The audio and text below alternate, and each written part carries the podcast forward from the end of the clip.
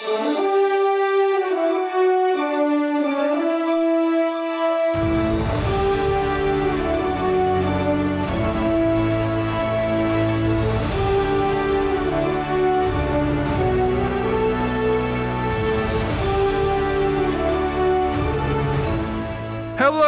and welcome back to Archives of Fabella Daily, the podcast taxing magic in a magical world. Today is September 7th, equal to Virgo 16th.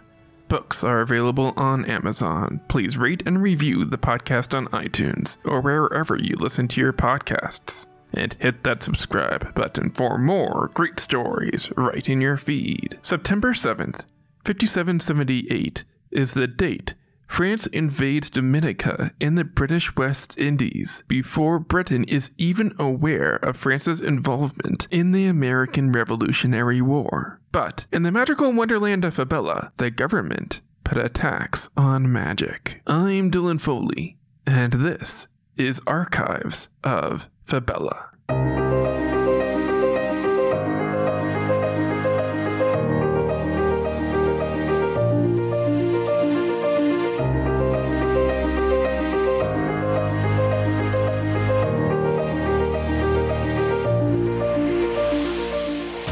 Beyond our world, there is love.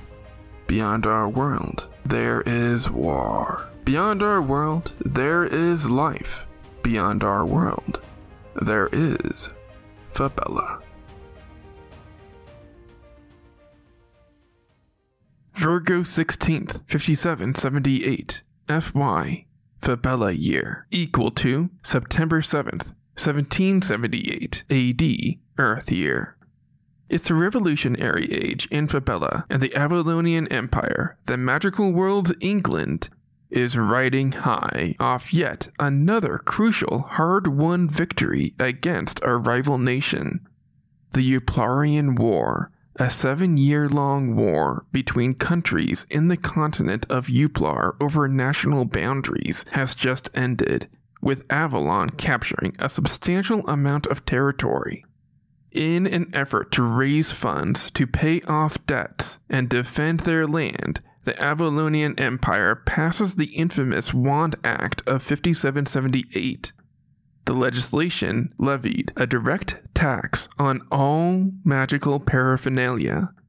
It's essentially a tax on witches and wizards. Though the Wand Act employed a strategy that was a common fundraising vehicle of the time, it stirred a storm of protest from the magical community. With the passing of the Wand Act, the magicians' grumbling finally became an articulated response in what they saw as the Avalonian Empire's attempt to undermine their economic strength and independence.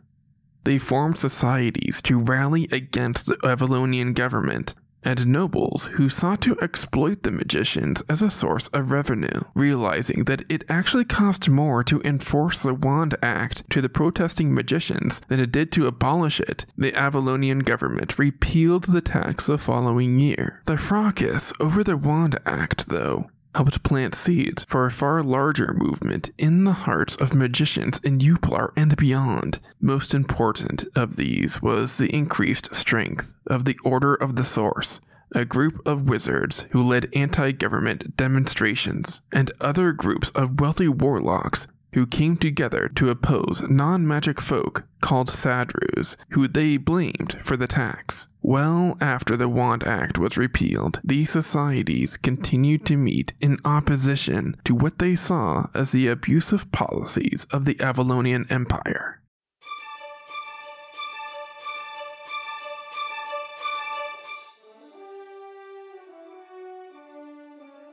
That's going to do it for us today.